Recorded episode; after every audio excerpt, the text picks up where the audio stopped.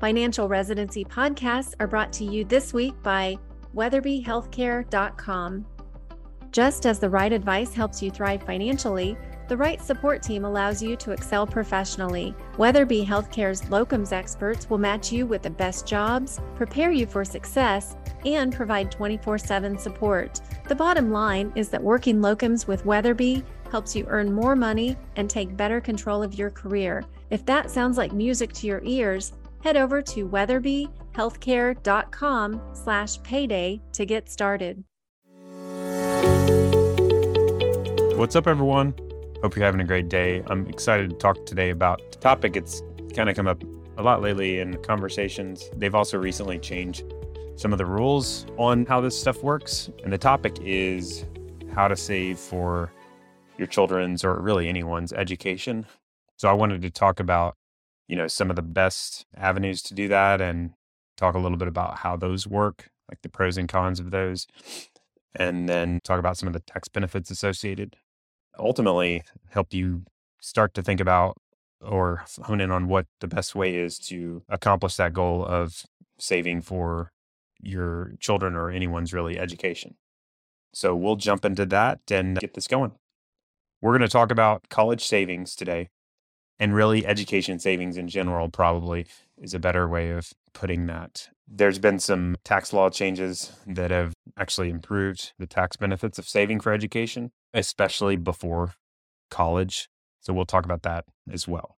So before we get into that, maybe we should, maybe a good starting point is like, what are the basic vehicles to use? And I think this is more straightforward. Really, there's only, well, there's a few different choices, but like 99% of the time, the best route, if you know you're going to need to save money for education, is a 529 plan. So really all that is is it's just kind of like a qualified tax preferential plan that the IRS created through rules that allows you to save for that given goal in a you know minimum tax favorable manner. So it's kind of like an IRA is for retirement or Roth IRA is for retirement. It's more like a Roth IRA is for retirement, especially when you hear the tax benefits side of it, you'll get it. But it's a so basically a 529 plan. That's typically the you know best route to save for education if you know you're going to save for those qualified expenses and it is a tax preferential tax beneficial way to save for that if you know you're going to use it for that what is the big so let's talk about the benefits of using a 529 plan and then we'll talk about the downsides in a second so benefits as i already mentioned there's tax benefits so how does the tax work the tax benefit so when you put money into a 529, it is gonna, you know, be after tax dollars. So money you've already paid tax on. So like for example, you could take money from your savings account or checking account, which has already been taxed, and put it into your 529 plan. So there's no and there's no tax benefit on the front end, at least federal tax benefit. And so there's uh, the tax benefits all come on the back end of the 529. So once you put it in though, the, as it grows, hopefully it's growing. As it grows, there's no tax on the growth. and ultimately, when you take it out for as long as you're using it for qualified education, it's tax free coming out. So basically the tax benefit of the 529 is you're it gives you the ability to grow an asset or have interest on an asset without being taxed on the growth. Whereas normally, if you just invest, as it grows, you'll eventually have to pay tax on that growth component. So that's the whole tax benefit is on the growth of the asset. And ultimately, when you take it out, the tax free aspect. So it allows you to avoid tax on that growth. That's the number one benefit to a 520. And really, when you, you know, compare it to other things, that's really the only benefit, you know, but it is a big one. So what are the downsides? So the downsides, the big downside is kind of along the same lines is well, I guess there is a little downside in that you have to set up a separate account, whereas if you just invested everything in one account, that would be simpler. So there's a little bit of a downside because you have to create a separate account. And typically you create a separate account for each beneficiary or person that ultimately it's being saved for. So that adds a little complexity. That's a downside. Also, another downside is if you don't use it for education, there's some tax costs or penalty costs. So it basically like negates the benefit if you don't use it for education or qualified education expenses. And so that's definitely a big downside. It essentially like makes it, you know, you end up like if you're going to not use it for educate, you know, you definitely don't want to do it because you would be better off just investing in a normal account. So really and those are the big downsides. There's, you know, a few other little things here and there. There's some cost components potentially, but you can, there's ways to avoid those. So at the end of the day, this 529 avenue, it's really about taxes. Because if taxes were not in play, I mean, there'd be no point for a 5, 529. But you know, if you're in a high tax bracket or you're going to be in a high tax bracket, it's pretty impactful to avoid, if possible, taxes on interest. It's going to be there's going to be a lot of benefits with that, especially the longer out we're looking. So if you're, for example, if your child is, you know, a senior in high school and you're like, oh, I got to save for college for freshman year of college, there's not a lot of benefit in the 529 because it's like, how much can it grow in one year? Not much, you know. So that's just one year of interest, and you have to be, you're typically not going to expect a lot of interest in one year uh, just because you can't take a lot of risk. And so, whereas if you have a newborn and you're like, I need to save for my child's undergraduate cost, which is 19, 20, 21 years out, that's a huge, that's where the big benefits come and that's where it's most beneficial. So that's a lot of these benefits come from the taxes. That's the main thing to, uh, to take in. So state, there's some state tax benefits as well that are sometimes an option. I'll link to a really good breakdown of it's from savingforcollege.com but there's a really good breakdown they have a visual breakdown of like what how the tax benefits break down by state so it totally depends on the state but it's all about state income tax benefits. So for example i live in kentucky. In kentucky it doesn't there's no state income tax benefits. So it doesn't matter which it doesn't matter how much i fund it, it's basically irrelevant for my state income taxes. So you know that's straightforward. Whereas the best state that out there really is so Indiana has a very has like a nice credit tax credit funding 529s so but relative to other states i would say indiana is uh, probably the one of the best if not the best state income tax benefit but it varies by state. So california for example is like kentucky there's no deductions. In states that have no income tax like texas florida tennessee you know, there's no benefit there, obviously, because there's no state income tax to have benefits on in the first place. So I would say, like, you check out the website, you'll see most states with state income tax have some sort of benefit, but they vary quite a bit by state. So it's important to check out your state's specific benefits first. Also, some states require you, in order to get those benefits, they require that you use your state specific 529 plan. So that's another thing with 529s. Each state will have its own like sponsored 529 program. All that really they've like partnered with a an investment company and they, you know, they have like the state sponsored plan through that investment company. Um, in Kentucky, for example, I think it's TIAA-CREF. We don't really ever recommend them or use them in our planning firm, mainly because there's no state tax benefit in Kentucky. So therefore, it doesn't matter if we use Kentucky or any other state. So it's kind of like in Kentucky, if you live in Kentucky, it's like, well, let's just pick the best out of all the states, the best 529 out of all the states. So some of the really good 529s, like Utah's is one of our favorite 529 plans. Arizona has pretty good ones. All the Fidelity plans are pretty good. They have like five or six states that they do 529 plans on, and the van some of the plans that have Vanguard are pretty good as well. But that is um, sometimes negated if you have state income tax benefits. So that was Kentucky I was just talking about. On the other hand, I think Indiana requires, we were talking about Indiana a second ago. Indiana, I believe, requires you to use their plan in order to get those state income tax benefits. So if you're in Indiana, it's like use the Indiana plan. Um, otherwise, you're not going to get that very generous state income tax benefit.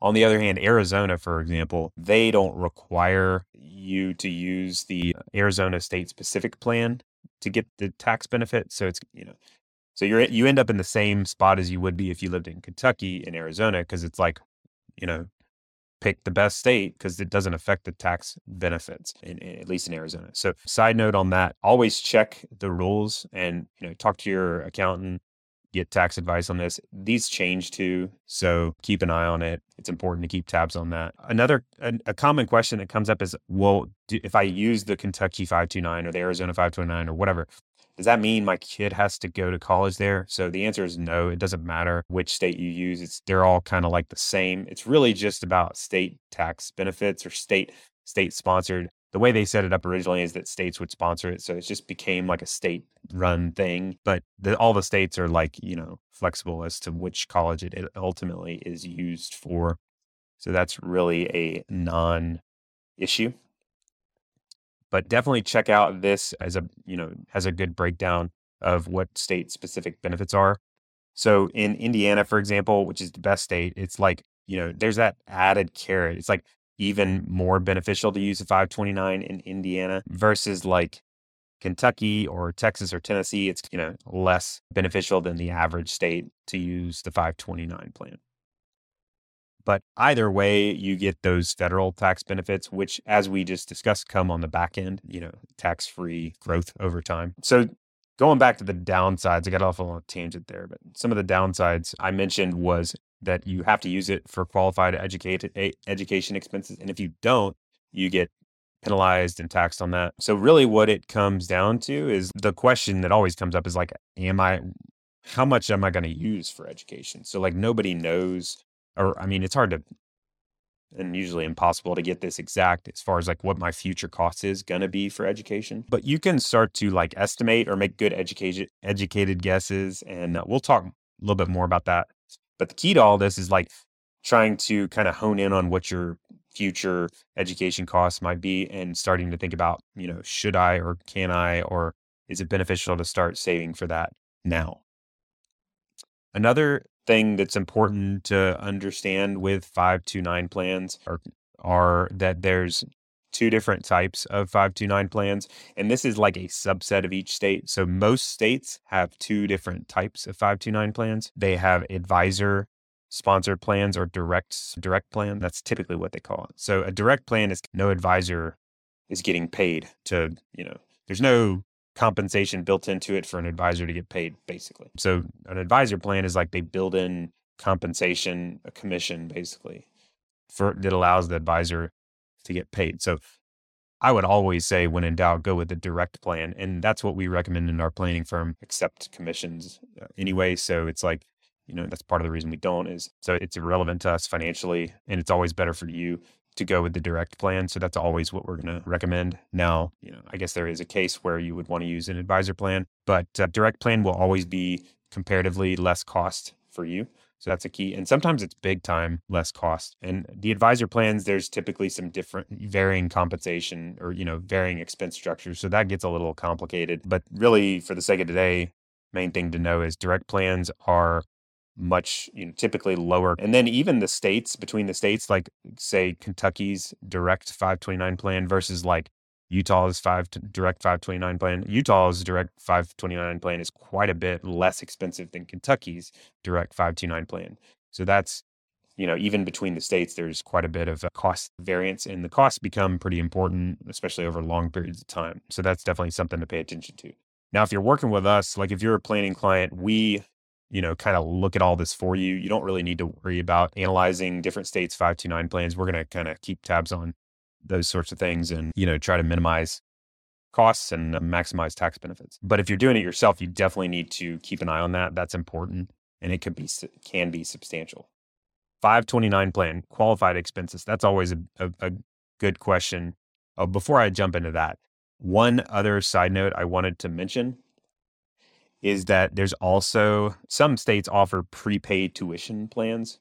So that's like a little bit different flavor of saving for college. And different states have, eh, it varies by different states as to how it works and how much features it offers and how guaranteed it is. But basically, it's like a kind of a guaranteed way, state guaranteed way typically to fund college. They give you like a set monthly amount or lump sum amount that you give them. And then they offer to guarantee to fund the state tuition costs or sometimes tuition room and board Um, so I know, like, for example, Florida has several options for prepaid tuition plans. This can work well if you want like a really super safe, like no risk option or low risk, I guess, option. The investment, the responsibility or the risk of the investments, you're kind of like offsetting that to the state. And so you're going to not be realizing the volatility. It's going to be, you know, set, you know, benefit that happens independent of how, you know, stocks and bonds do. So that's the benefit is it's kind of like more of a set structure and it's a set price and you can kind of just set it up and fund it and it's covered and you're good. The big downside is you are you know, especially if you have time, you don't you aren't able to like customize it. So you might, you know, benefit from or want to dial the risk up or take the risk yourself and you're comfortable doing that or you have someone like us helping you. In that case, you know, you're typically going to have higher expected returns when you invest yourself and you're able to like dial up the stock percentage, for example. And so when you compare that, you know, that can typically be a better return or bang for your buck. Also, a lot of it has to do with inflation because the state plans lock in, or I guess they're kind of a form of inflation protection. They're essentially giving you a set price and, you know, saying it will cover costs of college. And that is even if they inflate quite a bit. So I imagine those plans were a really good deal from like like the last maybe ending in like the mid 2000s 2010 or something. Say you funded it from 1990 to 2000 or 1995 to 2010 or something like that. I imagine that would have been a really good deal you know for really anyone. Mainly because inflation of college costs, education costs was going up. And so when that's occurring, um, you know, that's an added benefit to using one of these state sponsored plans. On the flip side, if inflation's going down for education specifically, then it can be kind of like an additional downside. So I don't expect you, you should not be projecting inflation. I mean, who knows what inflation's going to do? I think the main thing should be more like, do you want to take on the investment risk yourself? Or do you like the idea of like the, you know, more guaranteed, safer route of just saying, what's my cost going to be today or, you know, monthly? And then let's just check it off the checklist and be done with it. So I would lean more on that as a benefit or as a reason for doing this. And typically, a lot of times the state plans, state sponsored plans will allow you to go to different different states too. So that, but check on your specific plan if you have any interest in. So that's kind of a different avenue. Only for it's typically only for college or undergrad. But another, eh, so another thing that I, I hadn't mentioned yet, as far as you know how those 529s work. And I've kind of hit on this or implied this is how it works, but I want to make sure and clarify this too with the 529 plans, the way it's going to work is you put the money in there and then you have to select where it's invested. So it's it's really just a lot like a 401k if you've ever had one of those. They give you like a menu of like 20 or 30 or 10 or you know a, a menu of investment choices and then it's your responsibility to select those or if you're working with us we're going to, you know, help you select those. But you get the menu and you get to pick between them and it's going to be like you know, XYZ stock fund or, you know, this bond fund or, you know, this automatically allocated age based fund or those are examples of the types of things you see. Sometimes they have like autopilot funds that are kind of nice. So anyway, you have have get to choose between the menu as opposed to like I was talking about the prepaid or pre prepaid college plans they're to have no menu. It's just like here's the cost and it's covered. So that's a big difference.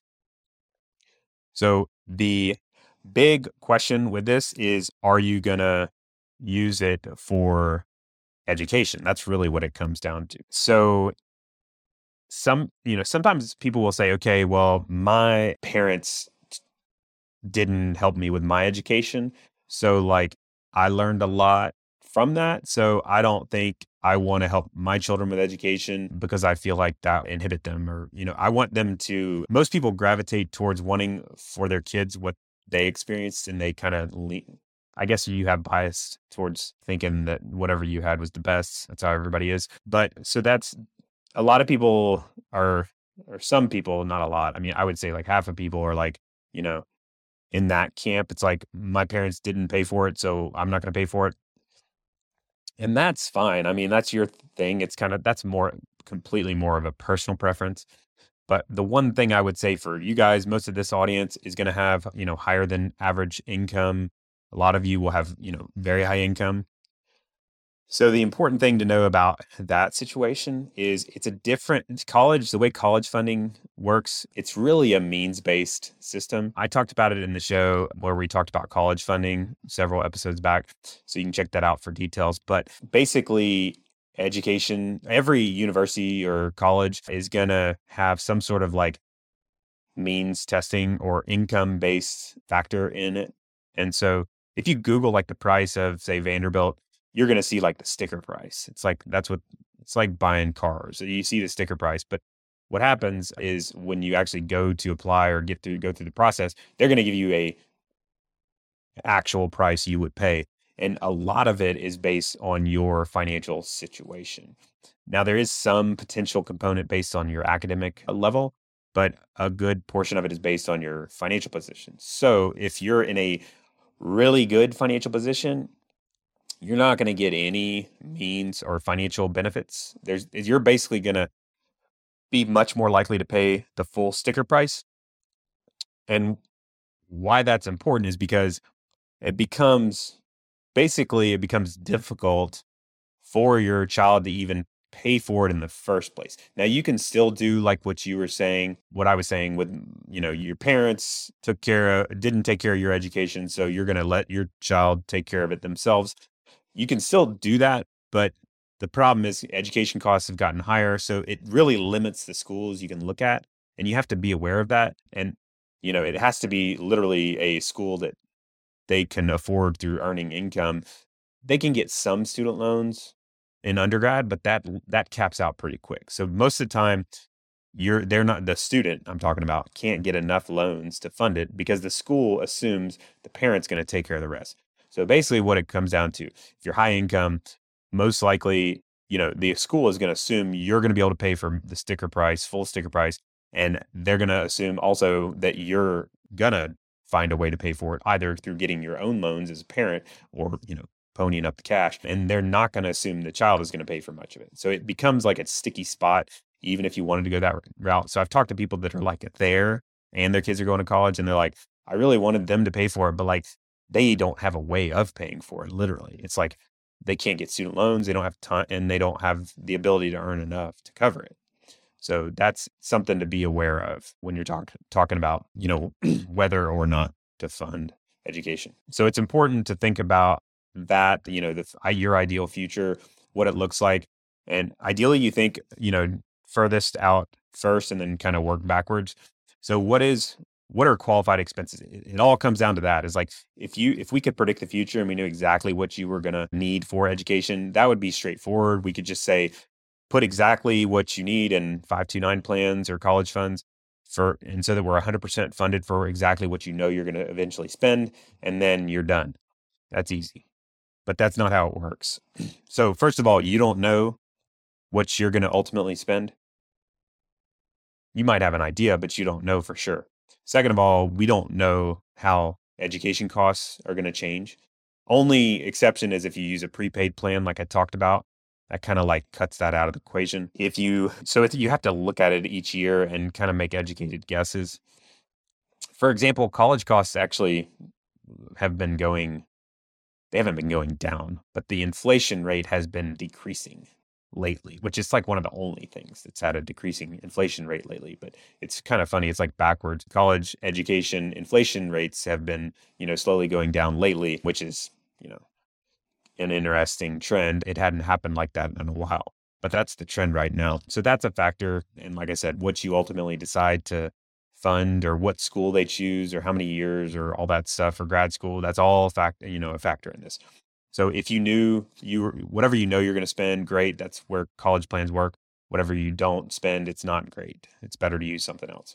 So what are you going to so what are how do you what do you do with that? So a lot of people say, okay, well I don't know what we're going to spend, so like I'm just not going to use this 529 plan because I'm not sure. I'd rather use something that's more flexible. What I would say is it doesn't have to be like the extreme, one extreme or the other. You can meet somewhere in the middle So, for example, let's say you have five kids and you plan to fund all of their undergraduate costs, tuition, room, and board, and you're like, you know, probably going to be like an average state school cost. So, and then no no private school, you're going public school up to that point. So that scenario, it's like if you're planning to fund five kids undergraduate costs, it's pretty. I would say it's fairly likely that you know it's at least you're at least going to be writing some checks. like even if you have brilliant kids, like or ath- awesome athletes or whatever, you know, maybe one or two of them get scholarships or full rides or whatever. But like odds are, like at least a few of them are gonna need some help. So maybe in that scenario, you kind of think on the higher end of the percentage. So maybe it's like you fund 75% of expected cost if you want to play it, say, you know, 75% of expected future costs for that under undergraduate cost. But maybe you don't want to do 100% yet because you're just not sure and you don't want to overfund it. On the other hand, let's say you have one child and you're like, I don't even know if they're going to go to school for, for undergrad. And if they do, like, who knows? And I don't even know if I want to help them with education or not. So then that's a completely different situation. And they're not going to go to private school before then. It's like, well, there could, I could totally see a scenario where you literally write no, no checks for education. And so in that situation, you might not want to use a 529, or if you do, maybe you do like, so like maybe 10% of the most likely scenario. So if you if they do go to college, maybe you would fund four years of tuition, room, and board. So let's figure out what you would need to save to be on track for like 10 or 25% or something like modest so that you're not like putting too much towards it. And then over time, as you know more, get more certainty, you can kind of dial that percentage up potentially or dial, dial it down too. So those are kind of some strategies to think about. Another common question that comes up is, you know, what if you are also going to be funding private school before college?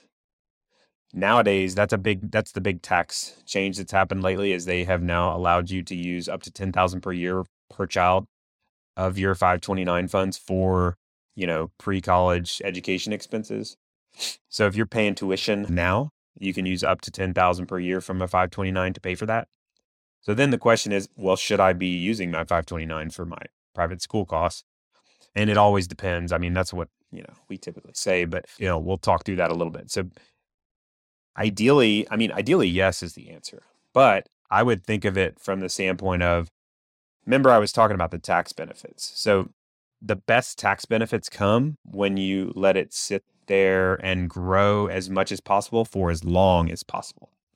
So the best tax benefits come from that last dollar you spend on education. So if you're thinking about your child, it's like, okay, let's say they're in private school now, you know, they're they got you know 10 more years of private school or something and, and then they do undergraduate for four years. So you know you got 14 years left of writing checks. Ideally with the 529 at least you're starting you're using it or you're earmarking it for that last dollar you spend at the fourth year of undergraduate costs because that's where the biggest tax bang for your buck get that's where you get the max tax benefits by just letting it sit there and then taking it out on the back end. You can also take more risk with it if it's a long-term investment. You're you should be you know you typically are more comfortable or you you know you should be able to take more risk given that it's a long time horizon. You can kind of weigh or uh, ride the ups and downs. And so there's a there's much more benefits to you know backloading it basically. So start there, work backwards. So get that last dollar funded and then start to work backwards. So maybe you have 100% of undergraduate already funded. So like let's say your 529 is on track to fund 100% of under, undergraduate costs. So then it's like okay, if you're doing private school, maybe you think about funding senior year 100% and then maybe junior year and then work backwards. So ideally, you know, if you're a good saver, you have plenty of assets, you know, ideally you get in a position where the 529 is, you know, covering all the and you're basically at that point where you're taking it out to fund the current year. But as long as you're like 100% funded, you know, starting with the later years first and working backwards. I mean, that's the biggest that's the biggest thing is, you know, and then you, that'll allow you to max out maximize those tax benefits. That's a, if you do are planning to do the private school thing or are actively doing private school, you definitely want to think about that strategy before you start just taking money out of the 529. If you're on board with the whole concept with the 529 and you're like, you know, this kind of thing makes sense, you know, typically then it's like, okay, how do I really run the numbers for my situation? If you work with us, we're gonna that's one of the things we'll do is we'll tell you kind of recommended amounts or we'll help kind of run the scenarios and give you the choices, you know, in terms of what we know you can fund. So in an ideal world, if you have plenty of money, you just lump sum fund it all right now and you know exactly what it's going to be. But nobody's there. I mean, that's rare.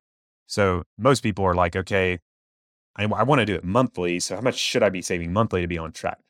Like I said, if you're working with us, we'll tell you the monthly number basically to get you, and we'll show you what it translates to percentage wise funding whatever goal your goal is. If you're doing it yourself, there's plenty of calculators online. You can run the calculators, run the calculator for, you know, whatever most likely school for undergraduate and ca- run the calculator for what you would need to save monthly to be on track based and then incorporate what you already have.